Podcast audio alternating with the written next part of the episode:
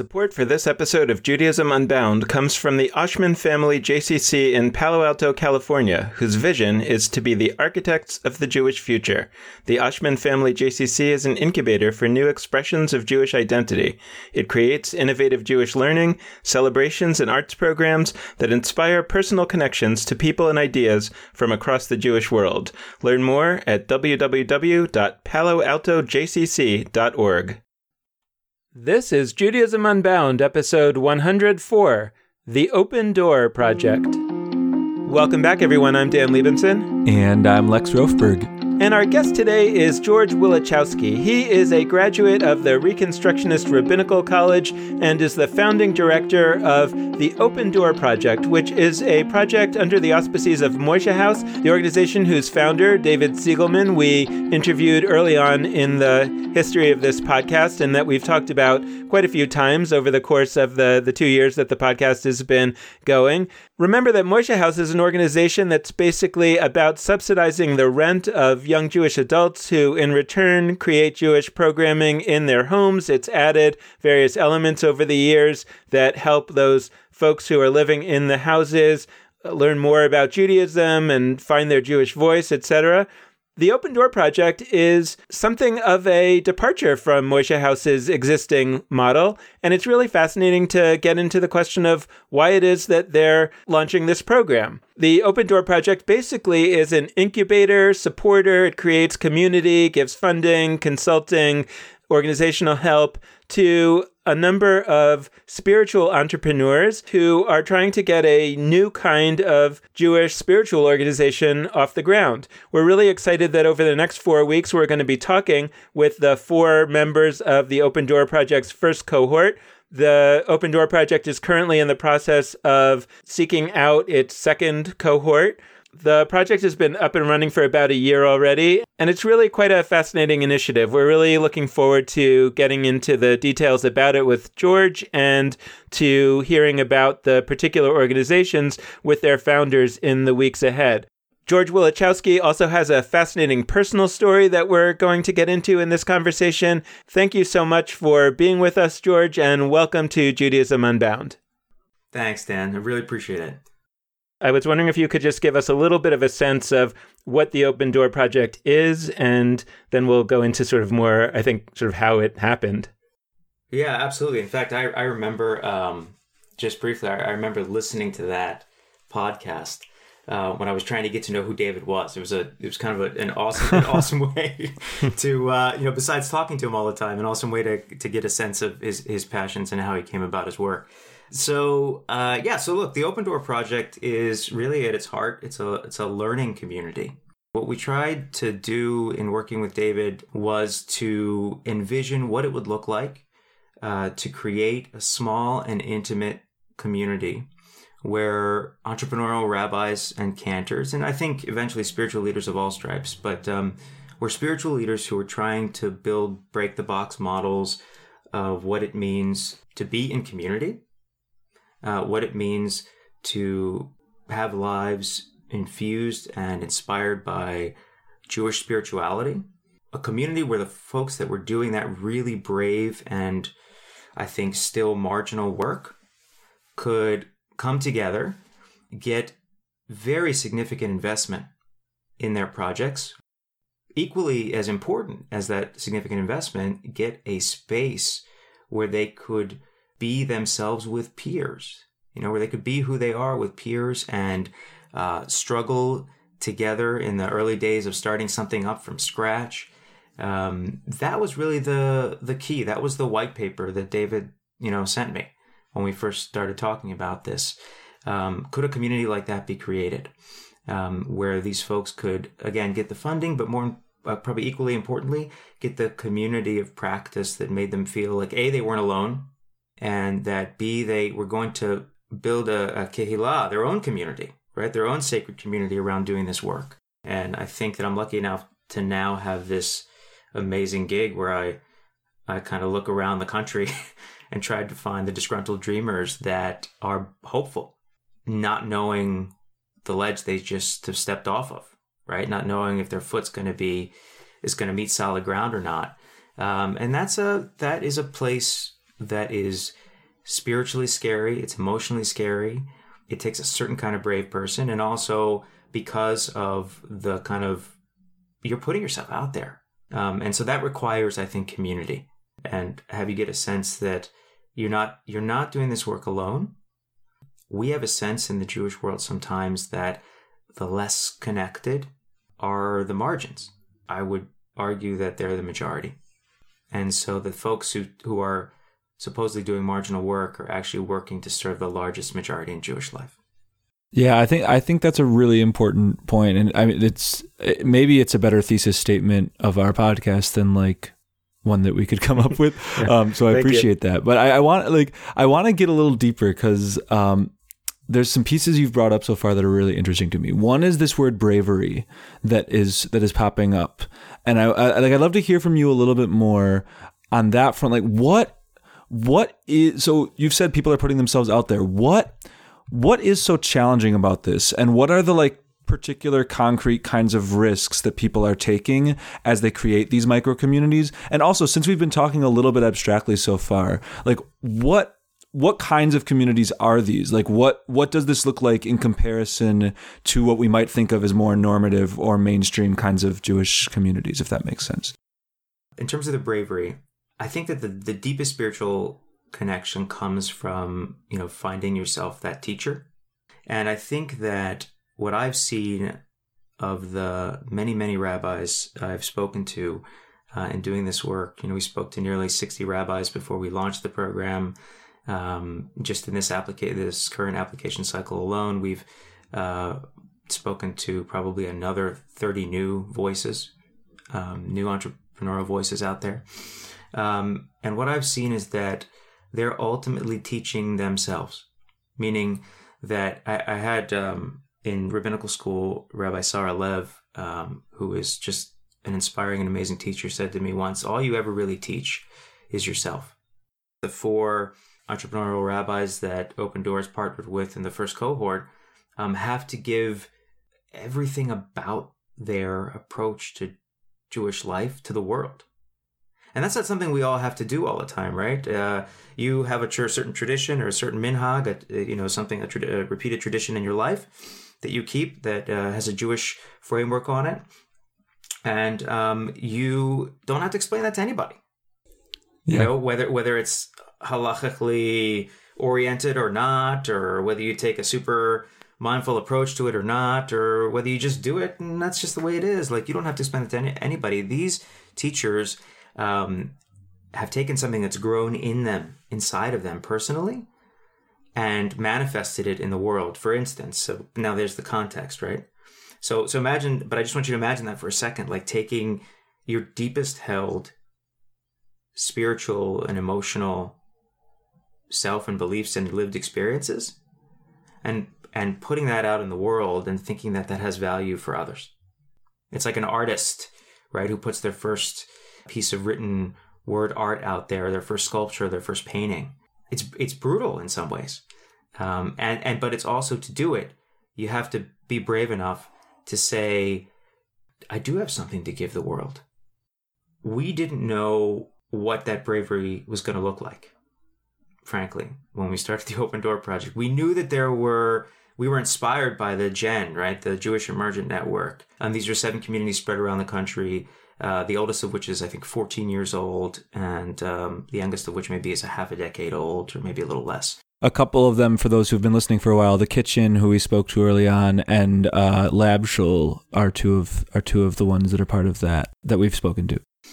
So the the context uh, for all of this is to say that we had this proof of concept out there, or these proofs of concept, that you could go out there, you could build something that was in some of these models significantly different than a traditional shul or synagogue. Um, and that not only would people come, but they would be just inspired, right? They would they would walk through the door and feel something they had not felt in maybe forever. So with that proof of concept out there, but with also the spacing of 5 to 10 to 15 years, since some of those communities had come out, right? We launched last year not knowing what we would see. And then we got uh, to talking more and more to these rabbis that that eventually applied. You know, we had 31 applications the first go around, and these folks walked through the door who had broken all the had broken the box for us and for me at least. I'll speak for myself again. Broken the box for me about what this could look like. So we had eventually our first cohort wound up with these four amazing rabbis. One from your hometown there in Chicago, Rabbi Ari Moffic, was really just uh, creating, you know, I think her innovation is kind of like, hey, we can bring Judaism into your home again and have every one of your human needs align with a, a Jewish doorway to meaning. And that's legitimate and that's enough. So that's that's Rabbi Ari Moffic. Rabbi uh, Adina Allen and her her life partner and executive director and co-founder Jeff Kasowitz up in Berkeley, California, have created an artistic creative expression studio space that blends deep Jewish learning, prayer, and ritual uh, with sculpture and creative writing and drawing, uh, fine arts of all kinds. Um, you know, that has everything from regular 20, 30 person crowds showing up at eight in the morning to, uh, and I, I, was there, I was there one morning, you know, to, to celebrate Rosh Chodesh and chant uh, the, the beginning of the month and um, uh, chant some traditional uh, Hallel, some, some Psalms of, uh, of praise, uh, and also do a creative writing experience around what the beginning of the month can mean.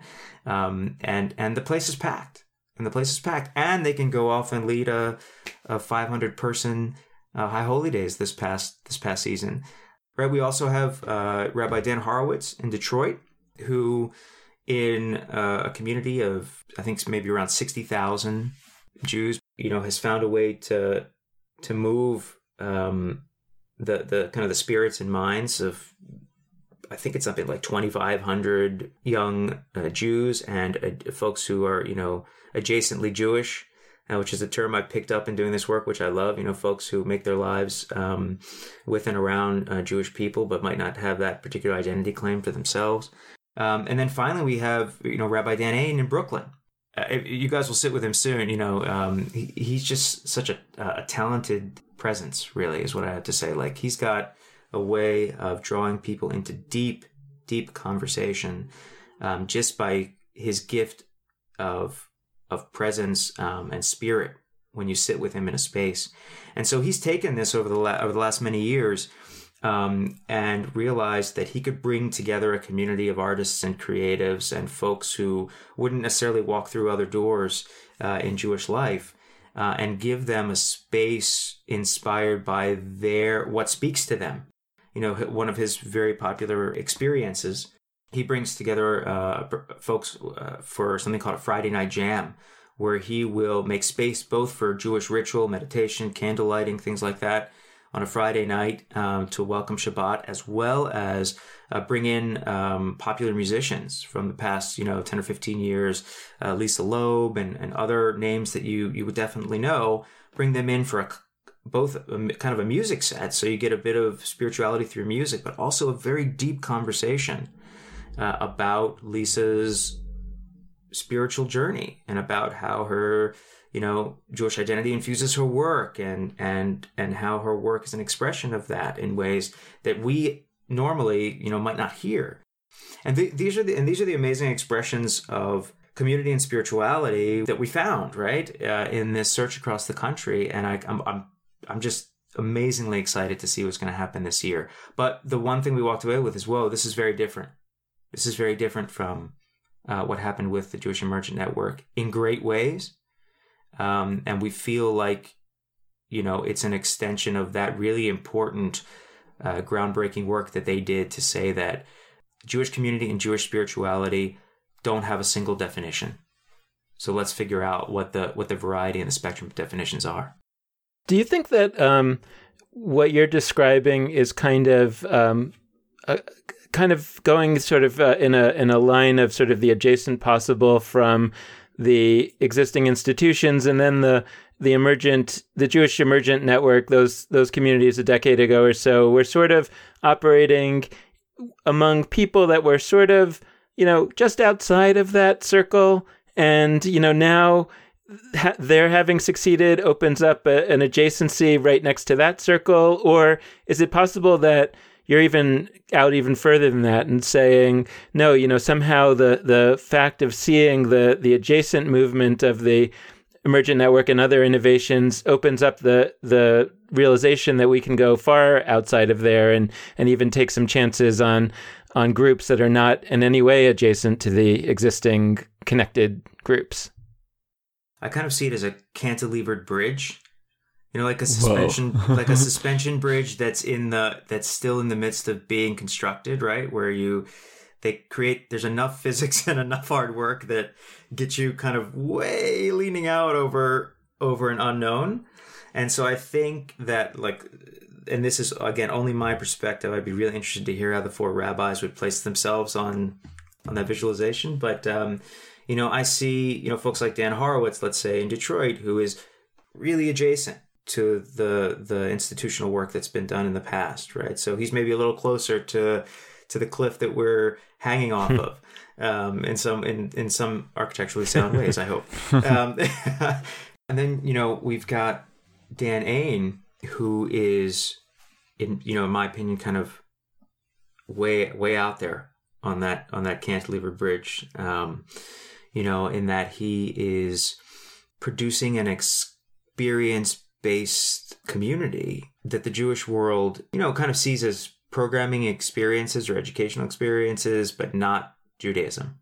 You know, eh, but it's the farthest because I think he or maybe you know Ari Moffic is another interesting but different example right out there on the edge. And so I think that those two, Ari and Dan Ain, I would say, are kind of out there on that cantilevered bridge pretty far, challenging us to expand our understanding of the words community and spirituality when they have to carry the weight of the word Jewish.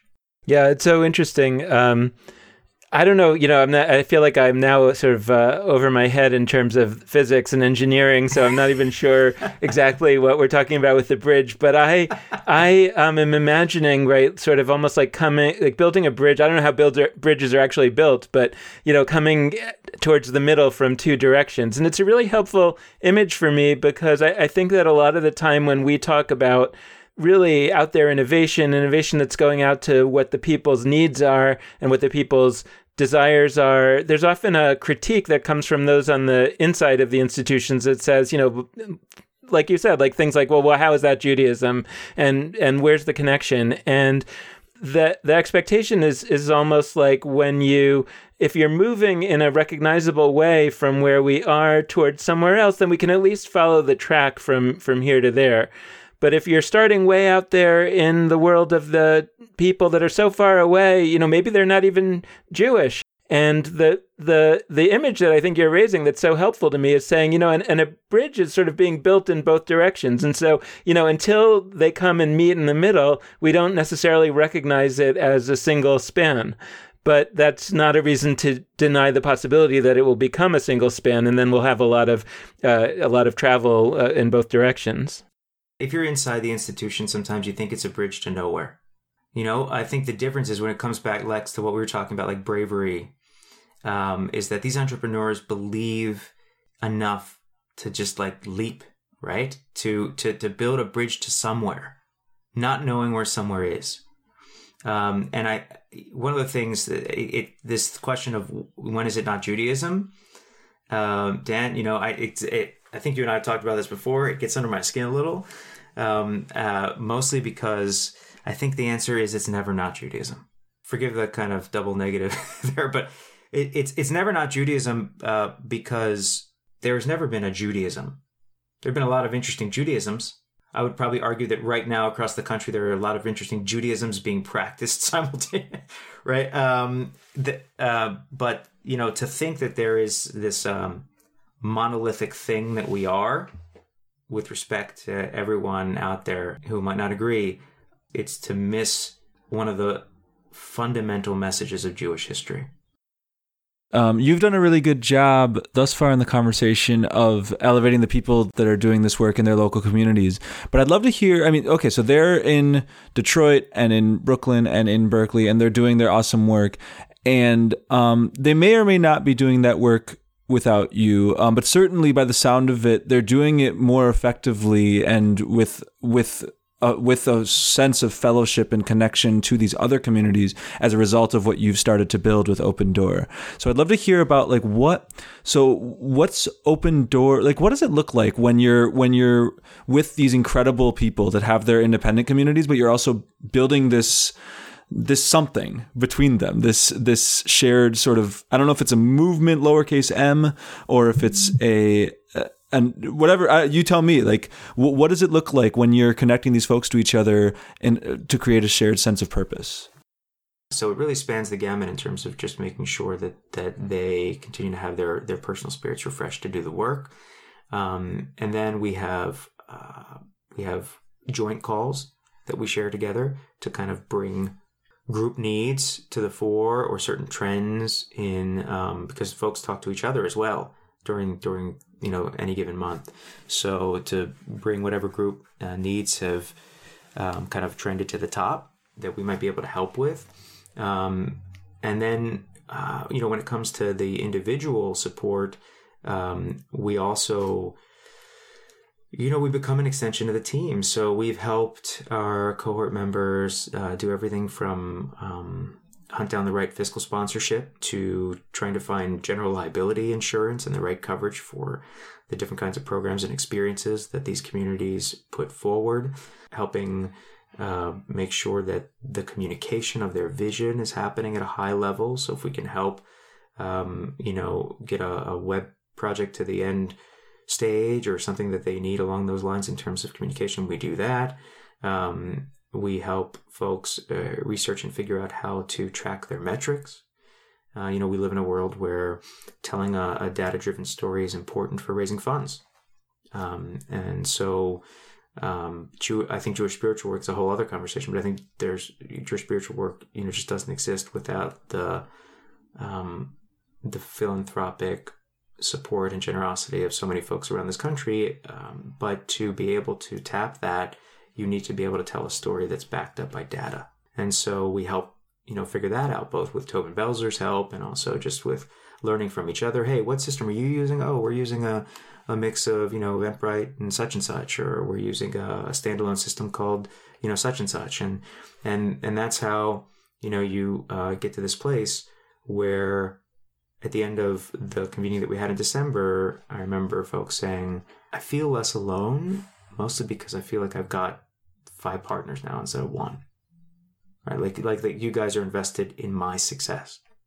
I think that what you're talking about in your description is so, sort of an implicit theory of what's needed, right? And so, you know, what are the what are the missing elements in terms of supporting this kind of work? And you know, I've heard a bunch, but I'm curious, sort of, what like you have seen as kind of the driving needs, because obviously there's a need for money, and you supply a generous amount of money. There's obviously a, a need for not to be lonely, and you're supplying that. You know, what are the other sort of needs that that you think are unmet by almost you know other than you, you know, and almost and other than the One Eight Foundation, sort of seeing the value in this, like wh- what what would you wish was sort of much more widely recognized? And and let's say Jewish federations each had a open door project kind of operation. Like what what would need to be going on there? Well, I mean, look, I mean, you've already said it, and so, but I will say it briefly because it, it bears repeating. Entrepreneurs need money, uh, frankly, um, and they need uh, good good portions of it. Um, and mostly they that is the case because it goes all back to the bravery and the risk. There is a position in the entrepreneurial world that says, "Hey, bootstrapping is good for you," um, and I think that that's actually very true. There's a point where it, it stops building character and starts destroying promising organizations. And so I think those open doors, those theoretical open door projects, or whatever it is they would call them, would have a high risk tolerance. So that's one thing. Um, there's a higher risk tolerance than we currently have. Insider Jewish life, designed by insiders for insiders, will serve only insiders. The ability to look outside our traditional portfolios and see dreams worth investing in to help others who aren't like us uh, is something that is a, a kind of a foundational uh, launching point for a project like ours. The funny thing is, I've just noticed that I haven't listed anything in particular that is an infrastructure thing, right? What I what I what I listed for you so far was the ability to take risk and um, invest in dreams, right? And the ability to send a message to the dreamers that you value their dreams. That they may not be your dreams, they may not be the way you would, you know, sketch a two-dimensional quick sketch of a Jewish spiritual community. It may not be your sketch, but that you know their their their sketch and their visions are are adding to an overall an overall moving forward of what Jewish spirit can mean. And then, as you already mentioned, funding is important.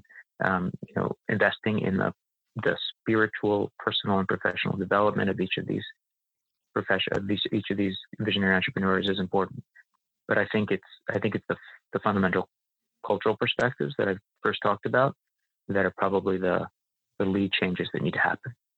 Well, George, uh, you personally have such an interesting story as to how you got from uh, where you started, both personally and professionally, how you got from there to here. And I'd love it if you could share a little bit of, of that story. And I wonder how it connects to what you're actually doing with all this and, and how you have the insight that you do.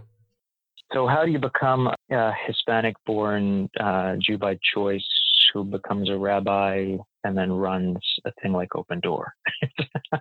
uh, it's it's a, a, long story, as it probably sounds, um, but I'll, I'll try to give you the quick version. So, I grew up in Baltimore, Maryland, um, and uh, my mom's from Guatemala, and my dad was a first generation American, which is where I get the crazy last name that nobody knows how to pronounce. And so, um, you know, I grew up really for the first like 10 years of my life in you know fairly like fairly tough situation as many first generation you know my mom's first right the first gen to, to, to immigrate to the us so as many families of of folks who have made that brave choice um, sometimes sometimes have you know where we were my parents um, their their union didn't last very long. And um, so my mom was essentially a single mom my entire life uh, with the exception of two or three years. And um, you know the first 10 years of our life we lived in um, in Section Eight housing, uh, just just northwest of of the county city line in Baltimore. Um, and so, you know, we we, we had a tough existence uh, going uh, early on, and then my mom did this amazing thing. Uh, she, you know, saved up a ton of money. She was a housekeeper uh, by trade all her life. Still, you know, retired a housekeeper just a little bit ago to Florida. Um, so she's interested in living living a vicarious Jewish dream uh, even though she mostly, oh, even though she mostly helped keep Jewish houses clean all those years.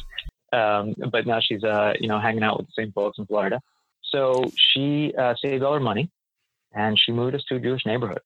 In the middle of the year, she moved us to. She didn't know it was an all Jewish neighborhood. All she knew was she had bought the nicest, smallest house in a nice neighborhood, you know, and a, a great school district, that kind of thing. And and instantly, all of my friends and social circles were, you know, were Jewish. Uh, I dated only Jewish girls. Uh, I did the, you know, the B'nai Mitzvah circuit when the time came as the years progressed. Um, but most importantly, I was invited into Jewish homes. Shabbat happened and Pesach Seders happened and got exposed to this, these amazing models of life and community that for me, uh, you know, growing up in a single parent household where my mom was uh, always out and thankfully so, I don't want to say this, this is, you know, my mom's like one of my heroes, but thankfully always out making sure we had food and, and shelter and all, all the basic needs covered.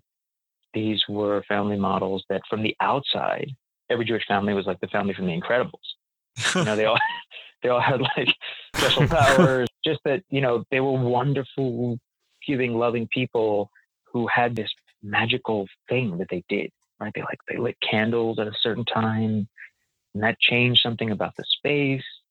Or they blessed their kids, or they like, what was that? They blessed their kid, you know, or or they had like this whole set of it's almost like Harry Potter falling into that world or something, right? Where there's this whole other culture, and uh, you know, you, you, you get like a magic wand and your set of books and your robes, and but for me, it was you know seeing people light Shabbat candles and bless their children, and um, sitting at a Passover Seder for the first time, and those things were just they blew my mind. They blew my mind, and then go you know skip forward to the B'nai Mitzvah season, and I'm sitting in shul for the first time listening to Hebrew, and I laugh like a young, immature kid might, you know, hearing a very guttural language chanted for the first time. And then I started listening. you know, and I've been listening, been listening ever since. And so fast forward a bunch, a bunch of years, um, I get into uh, the life relationship that would really de- define me. Um, my wife Allison and I meet in our early teens in high school, and we spent all of our formative teenage college years together. Uh, her dad happens to be the executive director of a, uh, one of the larger conservative synagogues in the country uh, in Baltimore. Um, and so uh, now, even more so, Jew, you know, Jewish community becomes a part of my life. So I'm building. I find myself, you know, in volunteer roles, building the first computer lab at you know Synagogue XYZ, or you know, sitting at the security desk on weekends, helping out, helping out when I need a little little extra cash or whatever. But also learning the whole time. You know, so the first uh, woman who you know taught me how to uh, decode Hebrew letters was part of that community, and eventually the woman who taught me to learn Torah was part of that community. And I'm I'm just a kid on the side. You know, I'm not I'm not Jewish. I didn't I didn't claim any Jewish identity except for the one I was living, right? Like I made no official claims, but I was the 16, 18, you know, 20 year old who wasn't Jewish, but like kept the Yom Kippur fast. and then eventually there came a time where I didn't want to sit on the sidelines people always think it was, oh, my relationship with Allison, my wife, right? My now wife had progressed and we were going to get married. And oh, you know, he converted for the wedding. So I began my conversion essay with the sentence, I'm not converting for my wife. I'm not converting for the shul. I'm, I'm converting for me. I think embracing spiritual life is an adult thing. Not that the seeds can't be planted when you're young, but I think ultimately you're such a different person by the time that you are eagerly seeking to edify your soul. I think folks who truly, you know, align with a tradition or multiple traditions uh, tend to find that that they're they're more fully formed adults when they do that and when they do it seriously. And so um, it was it was you know it was my choice. It was my choice, and I'm proud of that choice, and it's changed the trajectory of my life. And um, I was a, a film and communications major by trade.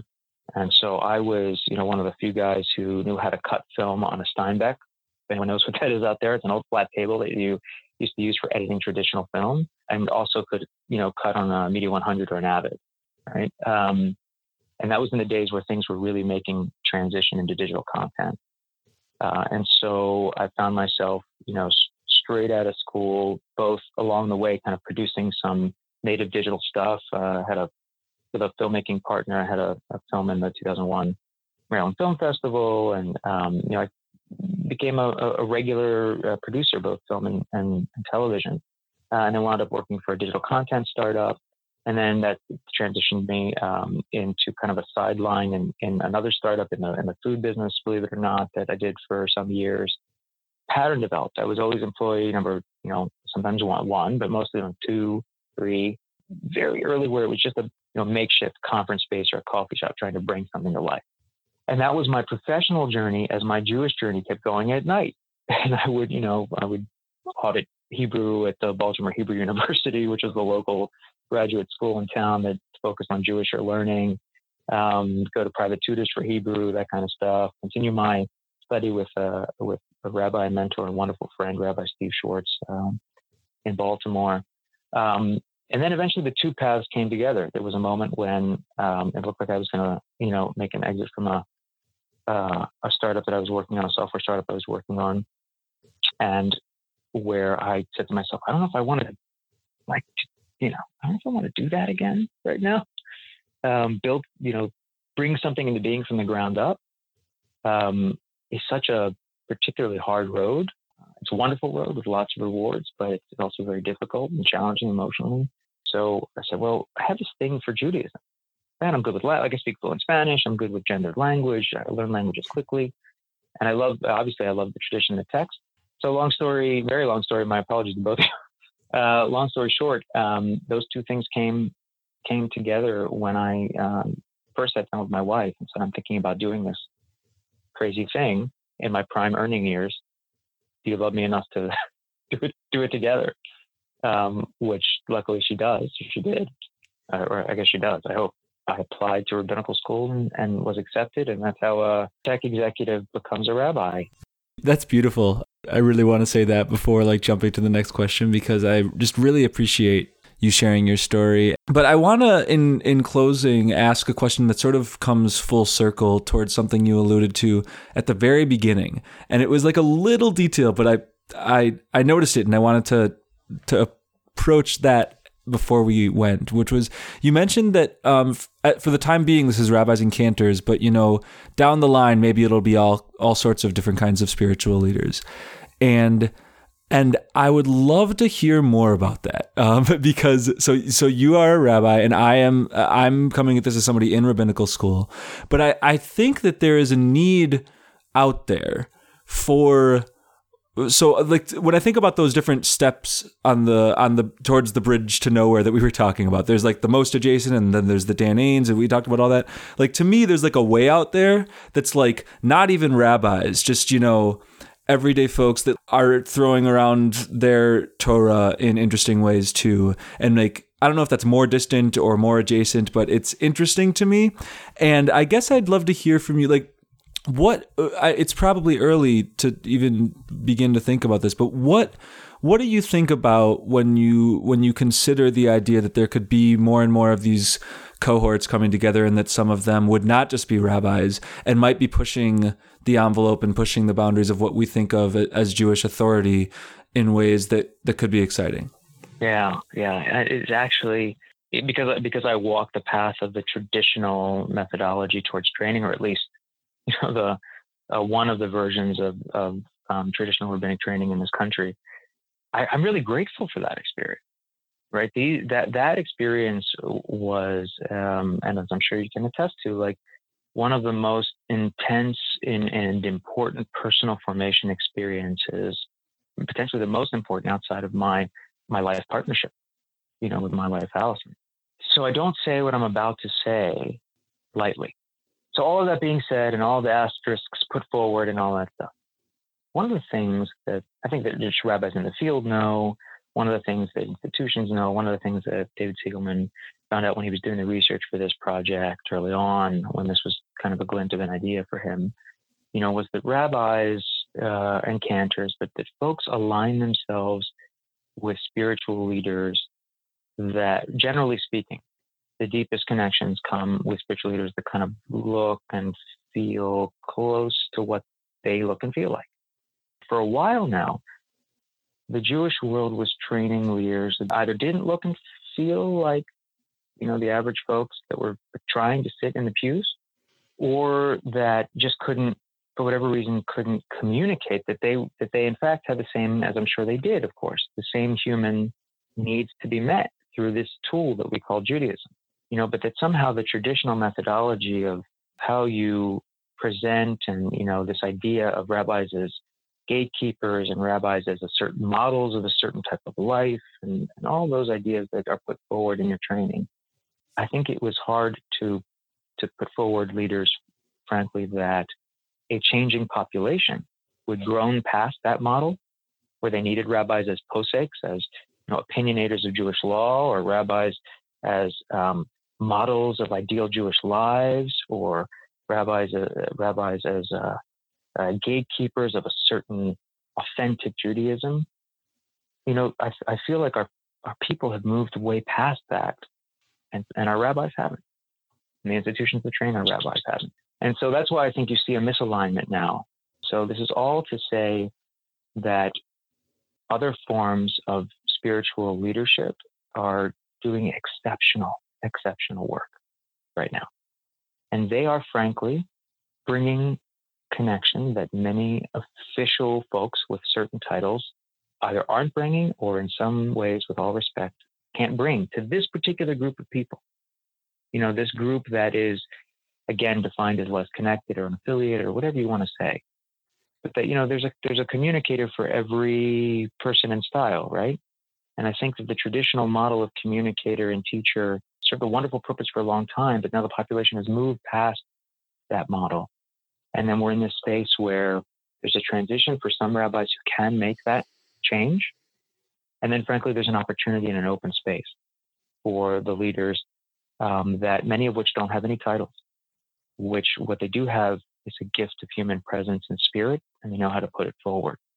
Uh, I think we ignore that at our own peril, and I think we'd be foolish to ignore it uh, Jewish authority, Jewish teachers, Jewish life is rapidly changing, and there will be a space, and I think a growing and needed space for folks who, who might not carry traditional ordination or titles, um, but who are building communities that are changing people's lives. And if we cut that off, then I don't think we stand for what we think we stand for. Like I said, I was a kid on the outside, and somebody said to me it was worth their time to open this wisdom up to me.